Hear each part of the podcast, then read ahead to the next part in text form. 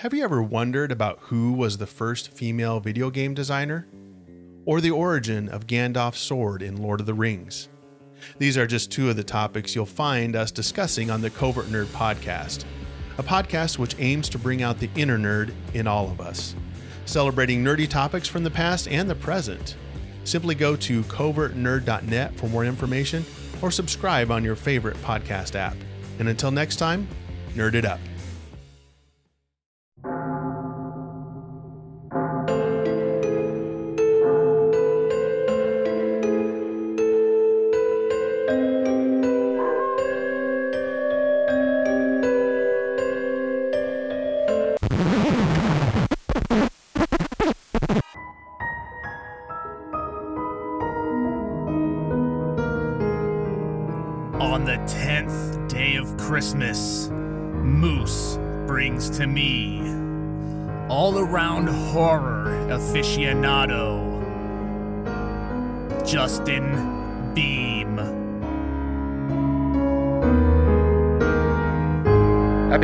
Horror hounds, welcome to Moose's 13 Horrifying Days of Christmas. That's right, it's another installment, folks. I'm your host and gift giver, Moose. My gift for you today is a gift. You know what? It's a gift of a damn dream job from Reverend Entertainment. I give to you, producer, writer, and director, Mr. Justin Beahm. Hey, hey, Paul. Thank you for having me on the show, man. Really excited to be here and talk shop today. Oh, I'm really glad to have you here because, like I said, you you have like the a horror fan's dream job. Hmm. I mean, just looking at the companies that you work with, that's I mean, there there's Scream, Shout, Fangoria, Horror Hound. I mean, Famous Monsters. That's that's insane. How did all that start? It, it is the dream job. I am so lucky, so grateful to be doing any of this. And there isn't a day that goes by that I'm not either thinking about it or it's involved in a conversation with someone where it's like, man, um, I, I don't even know what to say about it other than I just feel so incredibly fortunate to have the opportunity to do this stuff.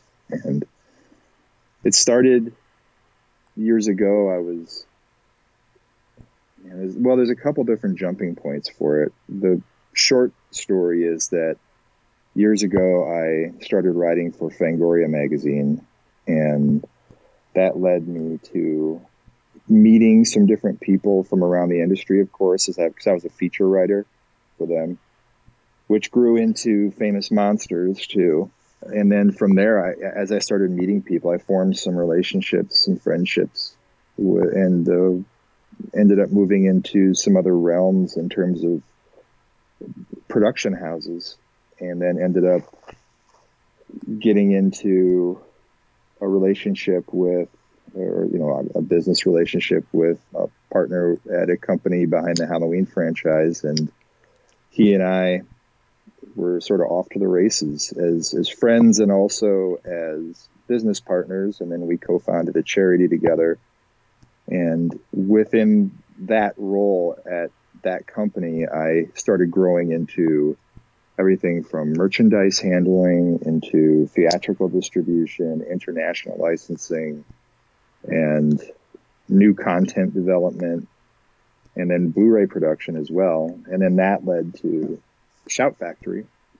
Connecting with them, they approached me at an event uh, about I don't know ten years ago, and we started talking about if I may be interested in doing stuff with them. And I kept writing for magazines over that time, but it started, it just kept growing on the production side of things. And I was learning roles as I was taking them on. I didn't, I didn't know what I was doing. I didn't, I was, I uh, didn't go to film school or anything like that, but I was just working hard and learning and I wanted to learn. I still just have this insatiable appetite for every aspect of this. And um, each one of these projects offers me a lesson in a litany of things. And so that's how I've continued to grow and just working my ass off and, and, and teaming up with good people, I think is so crucial. And I feel very fortunate to be able to do both. So that's the short version. I, I've been a writer since I was a little kid and making movies with my buddies in the backyard with rented VHS cameras when we were younger, that kind of stuff. Always a movie hound. Always loved reading nonfiction, and the I mean, grew up reading Fango, Famous Monsters, and all that. So uh, that was a tremendous honor to get into those pages eventually, and I've never taken a second of it for granted. So you you you went from essentially the rest of us super fan to somebody whose work is now in the hands of super fans. Yeah, that's yeah, yeah. It's wild because I still have that perspective because I'm still a super fan. When something new comes out and I've pre-ordered it or something, I I'm the same as anyone else. So excited, like a puppy at the door for that package to be dropped off and the new release from whatever to show up. And um, I love being so in tune. One of the other things this has offered me is being so in tune with all the different distributors that are really killing it right now and being able to stay on top of all the stuff that's coming out because it's really, this is a golden age right now for this kind of thing. And there's no better time with more releases, more special features being added. Like it's just incredible. And so I get very, very excited about staying on top of everything that everyone's doing.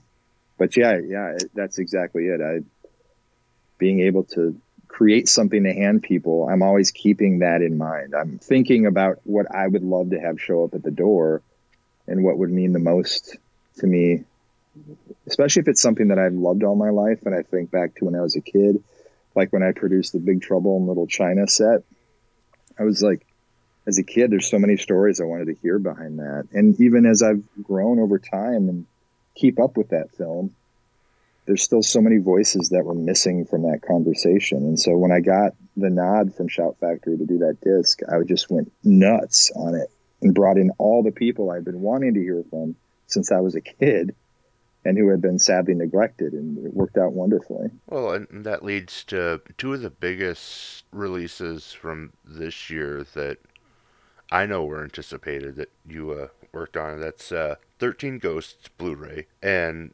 because I mean it was loaded with extras. Mm-hmm. And then the jumbo one that you worked on, which I think sold out in a blink of an eye. it was pretty crazy, yeah. Was the uh, Friday the 13th set. Yeah. I mean, as soon as that was announced, it was everywhere. I mean, people were like, oh my God, gotta have this, want this. And th- then you look, and yeah, your name's attached to like this you know this section of the extras i mean the alice cooper interview the location set life and death of jason Voorhees the conversation with uh, Amy Steel. I mean, so we're not talking one thing on this enormous package. It's you, you're heavily involved. That's kind of surreal. Yeah, it was. It was wild because I had been a Friday fan since I was a kid. I Fangoria turned that franchise into it. Really, I remember back in the day that all the Friday coverage was it was tentpole coverage for the magazine and for the genre. And so the Jason stuff would show up. And I remember running body count. Well, and Fangoria even got a spot in Friday. So yeah, well, that was a thing that I thought was crucial, and so I I facilitated getting all those all those articles in there. I, I, I worked with Fangoria, and I was and it was that. Here we go back to my point earlier. I thought as a kid, the reason I knew about these movies was because of Fango, and that that was the through line as they were all being made over the years was Fangoria. So I the got in touch with every, the team at Fango, who I know, Phil and everyone there, and uh, and uh, and they agreed. They're like, oh yeah, of course you guys. And so they they went and scanned all of the related articles from over the years for inclusion here and we got to put them in there because I thought, just like with Alice Cooper, this is an essential part of the legacy of this franchise. And it's one that hasn't ever been directly connected with it since the magazine articles came out, you know, when the things were happening. So yeah, that was that was really vital to me. And talking to Tom McLoughlin for it and everything else, it really was it was wild. And I was brought in actually pretty late on that one on Friday on the box set. They when they came to me and asked what ideas I had for things, I threw them a list, and here we are. So it was a real honor, a tremendous honor to be a part of that thing. So let's let's look at something. How, let's how does this work? I mean, let's go with idle hands. You, you're you're called in to work with idle hands. What is the process for start to finish with brainstorming and finished product with what goes in and you know as far as finding what you want as extra features? Most of these like idle hands for example they're presented to me by shout factory. So they'll say if it's shout factory or paramount or whoever they'll be like here here's an upcoming title we would like to have you on. Or they'll say here's a list of titles. Which do you want these? Do you want a couple of these? What do you want? And that was one that they just presented and said, "Hey, we have Idle Hands coming up. Do you want it?" I said, "Yeah." And then from there, and I usually choose the films that I love. There have been a few that I've taken to them. So we're like Sleepaway Camp, Silent Night, Deadly Night. Uh, those are a couple titles that I took to Shout Factory and helped bring people to the bring everyone to the table on, and that became a deal. But th- but most of the time, like this one here, they just approach me and say, Do you want it? So then I go into creating a list for myself of who I want to have involved, knowing the movies. If it's one I haven't seen for a while, I'll watch it immediately and I make notes and I think about all the people and elements that I want to bring into it.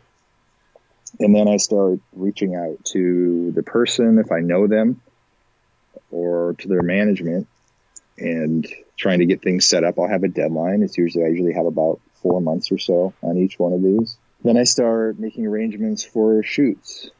And right now things are a little bit different because of COVID. There's been a lot more remote shooting through things like Zoom and all of that. But uh, usually I'll have crews. I have crews all over the place, wonderful DPs and audio lighting teams and stuff that I'll schedule out and I'll try to block interviews. If they're all in LA, let's say, and everyone who's involved is willing to travel, then I will try to schedule them for over the course of two days, let's say, something like that. And then we tackle the interviews with them that way. Otherwise, there are certainly some people who are out remote or they might be on set somewhere shooting something. And so we go to them for those interviews. Commentaries, I will bring people together on the commentary for Idle Hands, for example, I I got Seth Green on board for it, and Rodman Flender, the director, I had interviewed too. But then there were the others were brought in by someone else, like Devon and Vivica. They came in through another entity. So sometimes it's a little bit of a hybrid like that, where someone else helps bring people in. But then from there, I get all the material. I come home with all the drives and whatever, and I cut them together. Or if it's like on Idle Hands, I had my friend Christian, who had edited a bunch of stuff for me. He was cutting the pieces together, and then he would send me various each version of it, and then I would send him notes back, and then send me another one. I send notes back, and we eventually get it to a final product and then I send it on, and then the studio will review it. Whoever's licensed the film to Shout Factory in this case, and then once it's approved, I send them the master file at full resolution, and we're off to the races. Nice. So that's that's the short version of the A to Z. How did uh, you can't kill the boogeyman come about? That was at the time when I was working for Trancas Films we were at a point where there was supposed to be at that time a new Halloween movie in theaters, and it ended up not happening. And so I was like, well, we need we need to have something to fill the space. And I thought, why not put John's original back in theaters again? It hadn't been in theaters since it came out, aside from little single one-off showings around. You know, that was always happening, but it had never had a full run back in theaters as a re-release, and so we started looking for a partner to team up with on that to try to facilitate that happening because theater chains just were not getting it. I, am we're talking to them and they're just not understanding how a movie from 1978 would make money in this day, which is weird. They could see that for Sound of Music. They could see that for what they consider acceptably the, the classics. The classics, right? But they weren't seeing something like Halloween as a classic.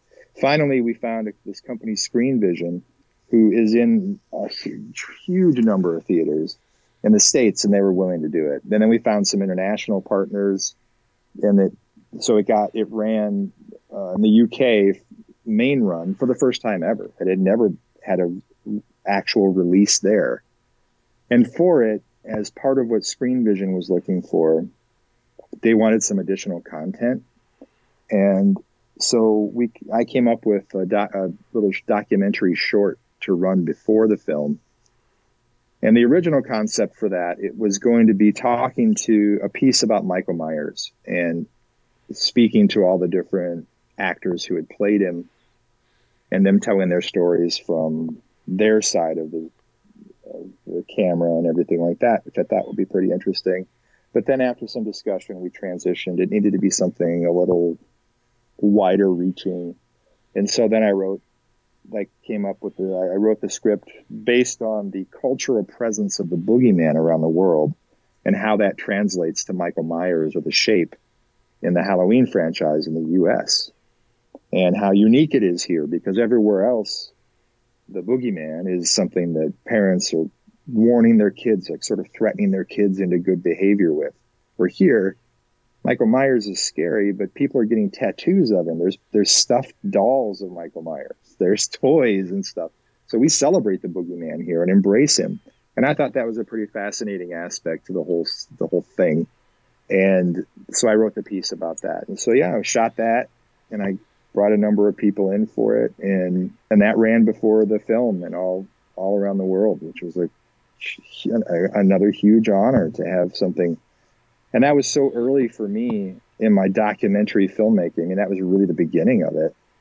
It's so rudimentary and it's never going to see the light of day again. I, it's locked in the vaults there at Trancas but in a way i'm okay with that because uh, there's so much i would do differently with it now that i would i i'm glad it happened but i don't mind that it's not out there now i guess you could say start a you know do a kill the boogeyman uh, master cut.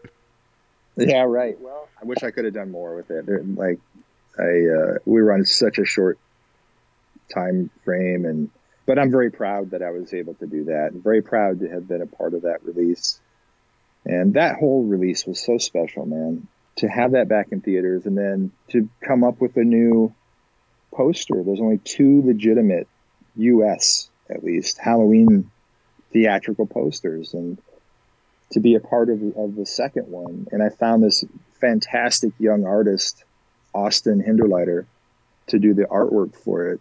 I had a contest through the website. I just said through the Halloween movies website, submit if, if you know if you have an idea for Halloween poster, I would love to see your artwork. And people didn't know why. We didn't say what it was for, but I got all these submissions in and I saw what Austin made and I thought, holy shit, this is great. And then I called him up. I'll never forget the day I called him and turns out he was just this college kid and he didn't believe me at first, almost like, really, is this real? I was like, yeah, man. And then since then, he's, it's so awesome. I'm so proud of him. He's still now he's doing all these covers for different distributors and poster art for movies and it all goes back to that theatrical poster for Halloween on that re-release. I just couldn't be more proud of that guy. Nice. So cool. Well, and then, I mean, you're not just doing things for the big studios and things like that. I know you're also part of the uh, release tour and everything for the movie Haunt, Yeah, which yeah, was an Yeah. awesome movie. It, it flew in under the radar, and it's w- well worth the watch. Were you there at the screening that w- that happened the weekend of Midwest Monster Fest? Were you there? Yes. Okay. Well, yeah, it was really that movie because okay, I've known it as if then you'll remember from that night. I I've known Scott and Bryan for years, and it was so it was so neat that they got to have a screening there that coincided with that event with Midwest Monster Fest happening, and at the IMAX theater in Davenport. And so, yeah, I was hosting some of the Q and A's at some of the screenings, like in Iowa City. We did at the the new FilmScene location there, which is this amazing complex of this nonprofit uh, the theater there, and we were the first event that they had at this location, which was so exciting. But yeah, they wanted the producer, and I think uh, other people involved really wanted to take a bit of a different approach to getting the film out there. They did what's called four walling, essentially, which is where you selectively pick theaters to put the movie in instead of a wide release.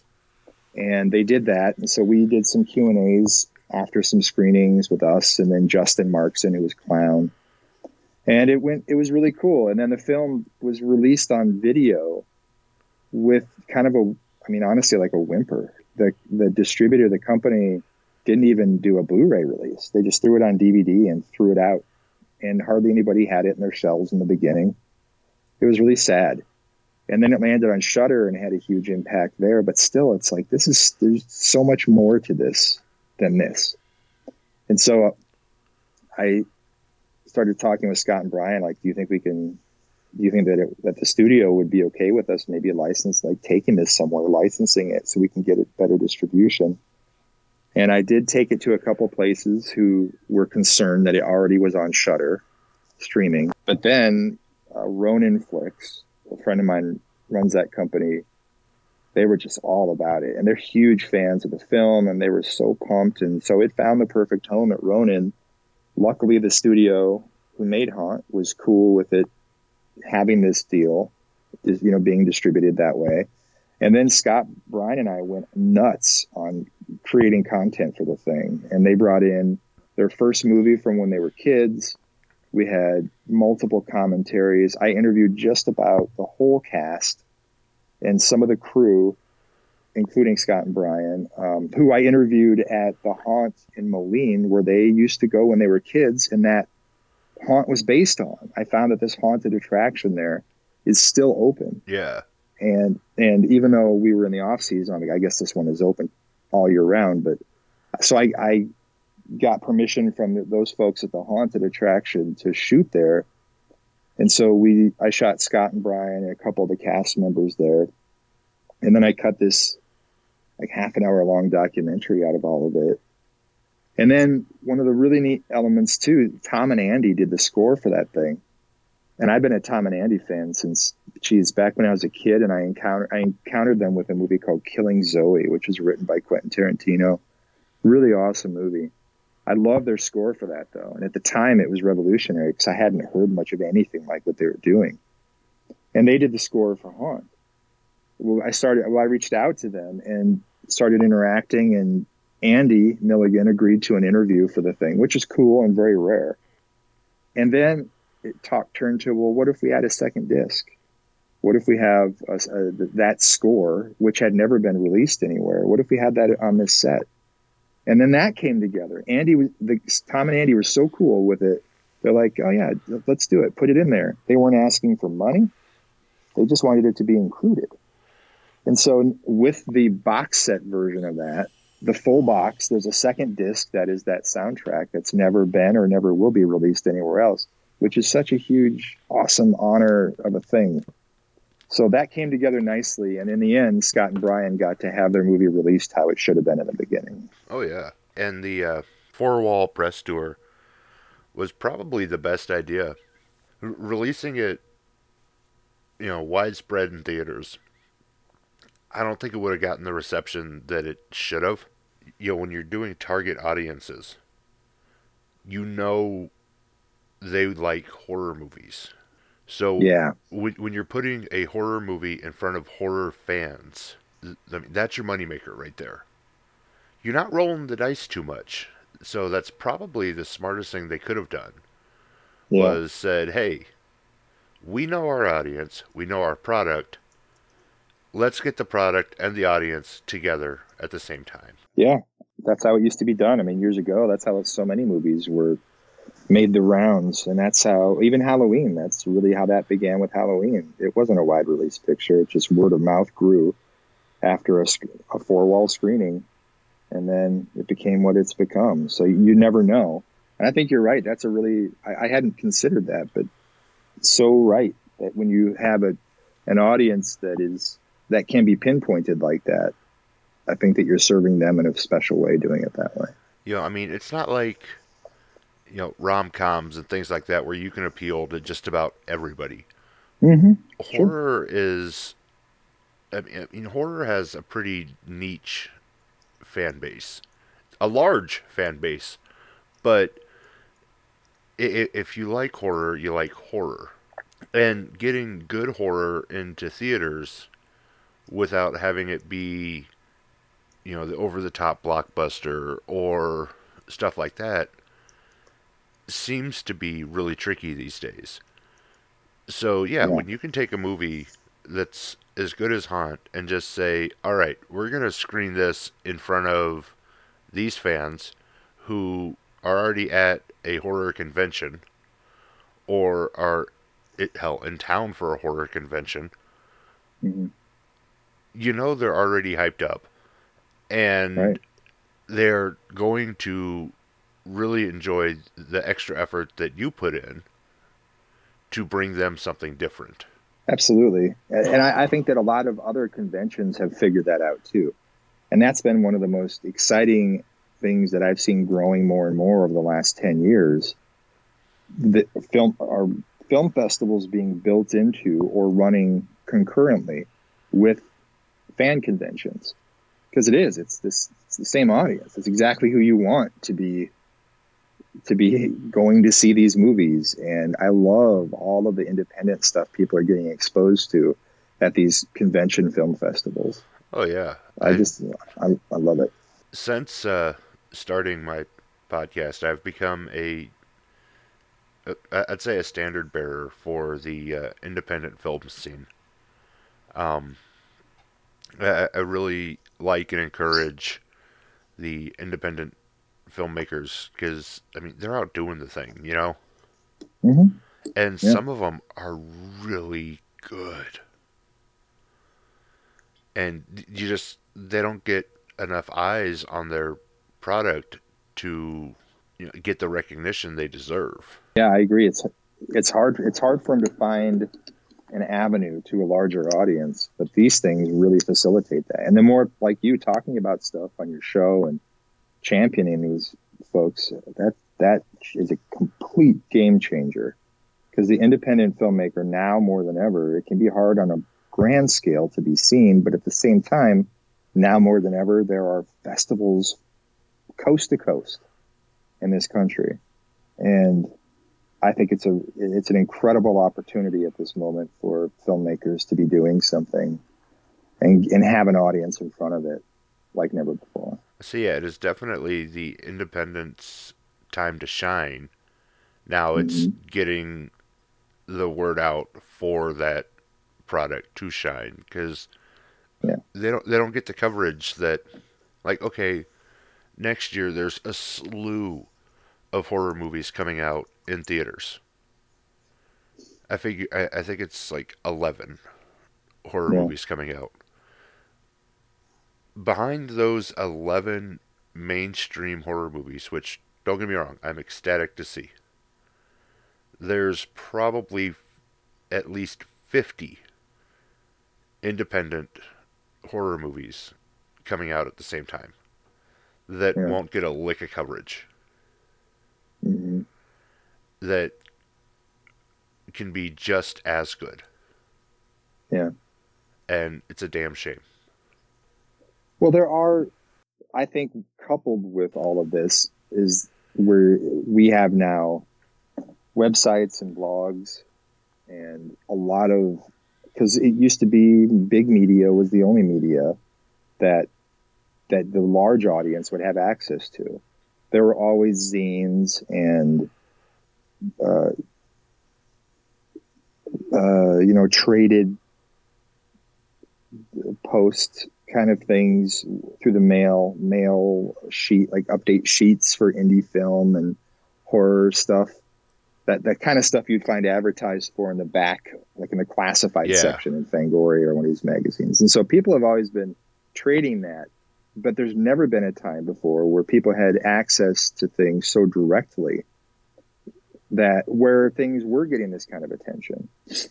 And the there are lots of podcasts as well that are giving coverage to movies that people might not have heard of. So if what I always say there are people who complain that horror is dead or it's just all remakes now, which is not true, or it's blah blah blah. It's, you know, the movies aren't made like they used to be. Well, they are.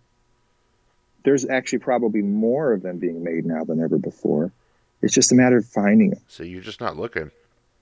Well, yeah, the best and, and the best resources are to listen to these shows like yours, to go to film festivals, and right now in the pandemic, it's it's easier than ever because a lot of these film festivals have moved their events online. So you're paying a fee, which is less than it would have been in person in most cases, and you get to be in the comfort of your home watching it. Granted, it's not the experience, but also many of these are including the same Q and A's, Q and A sessions afterwards. So it's still happening it's out there. It's just a matter of tapping into it. It's Oh, an yeah. exciting time if if you tap into it. Say there was one uh, a few months ago. I think it was down in Texas.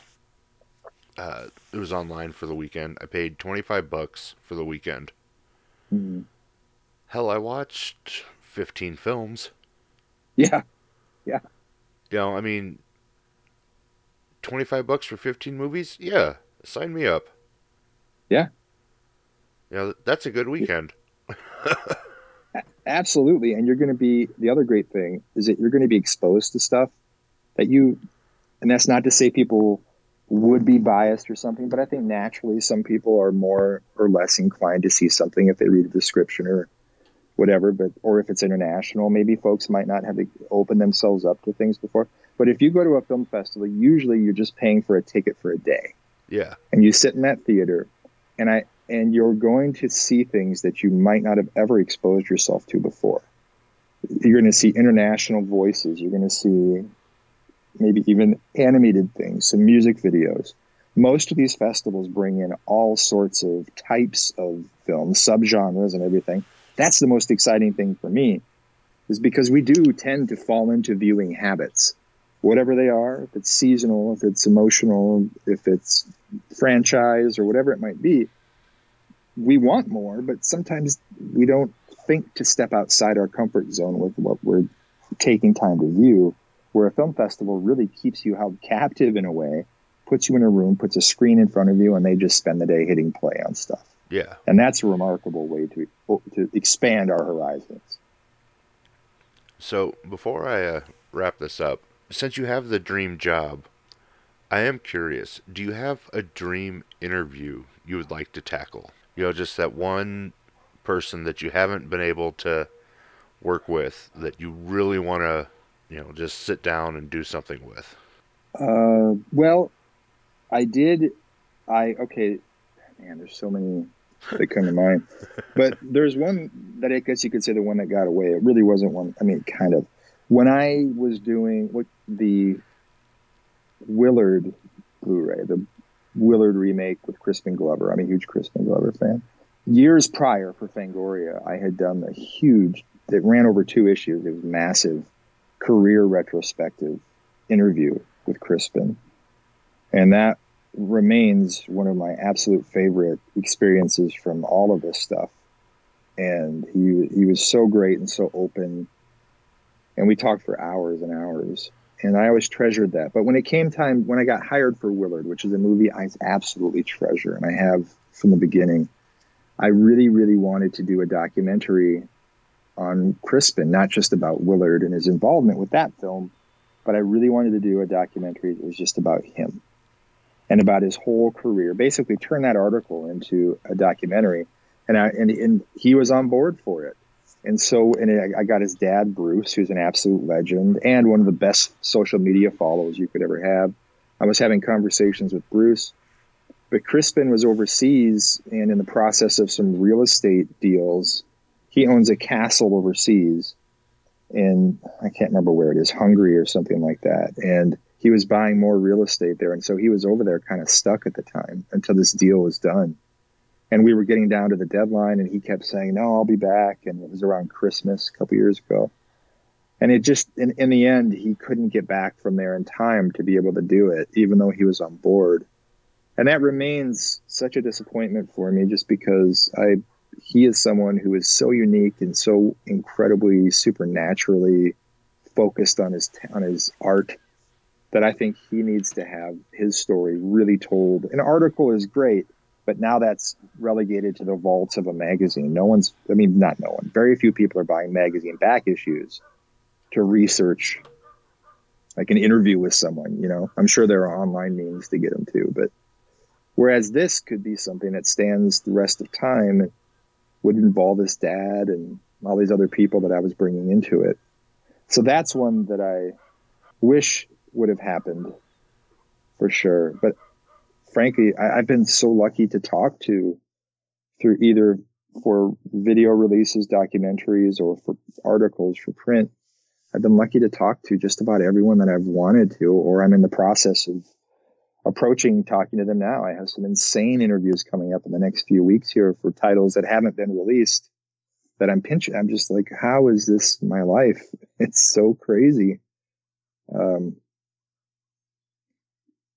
yeah, so yeah, I guess that'd be my answer. I mean, I really, I would love to, a living person, I would love to have gotten that documentary made on Crispin. I guess is. Well, that, it'd be really fun because, and, and and I mean this it with all respect and everything towards uh, Crispin, he is one of the oddest actors, and he plays odd and creepy so well mm-hmm. that just to dive into that and like you know peel back and get into that a little bit more would be a fascinating watch. Yeah. Yeah, he has a, I mean, his music, the movies that he's making himself are all so fascinating and unique. And then his lifelong partnership with his dad.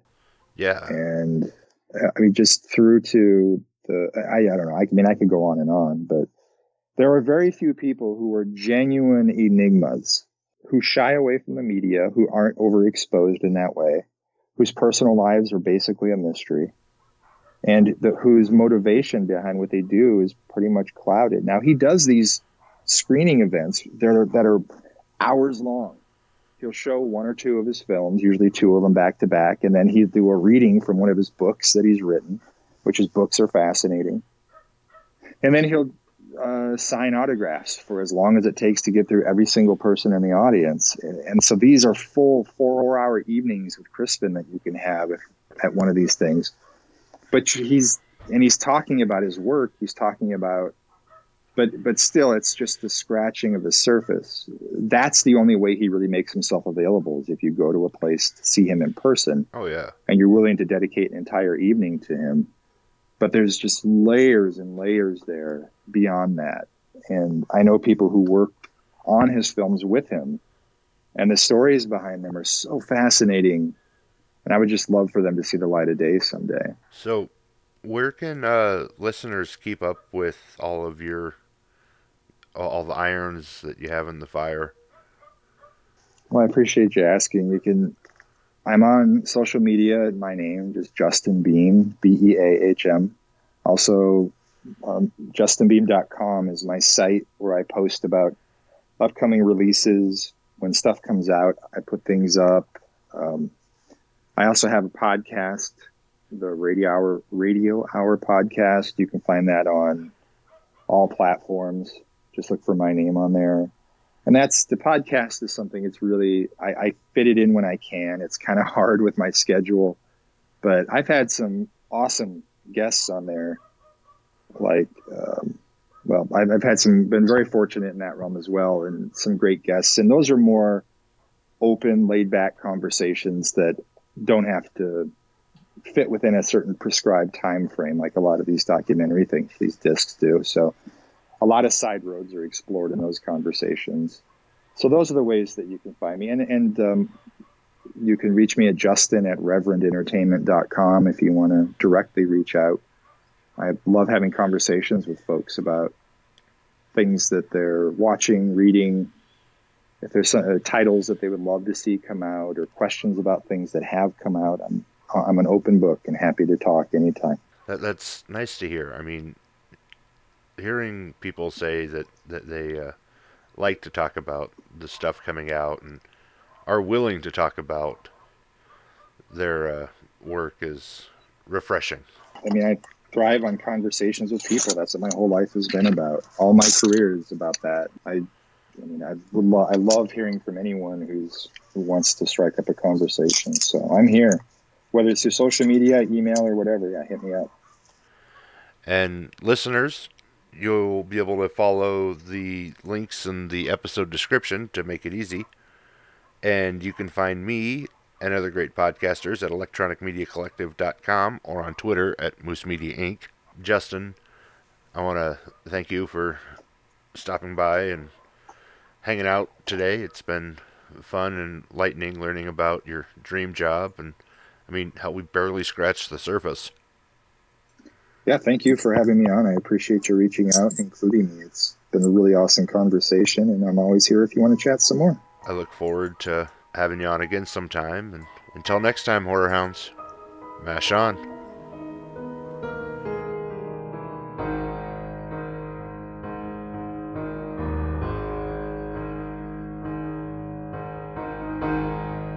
you enjoyed today's episode and you don't lose that spirit, come back tomorrow for another of Moose's 13 horrifying days of Christmas.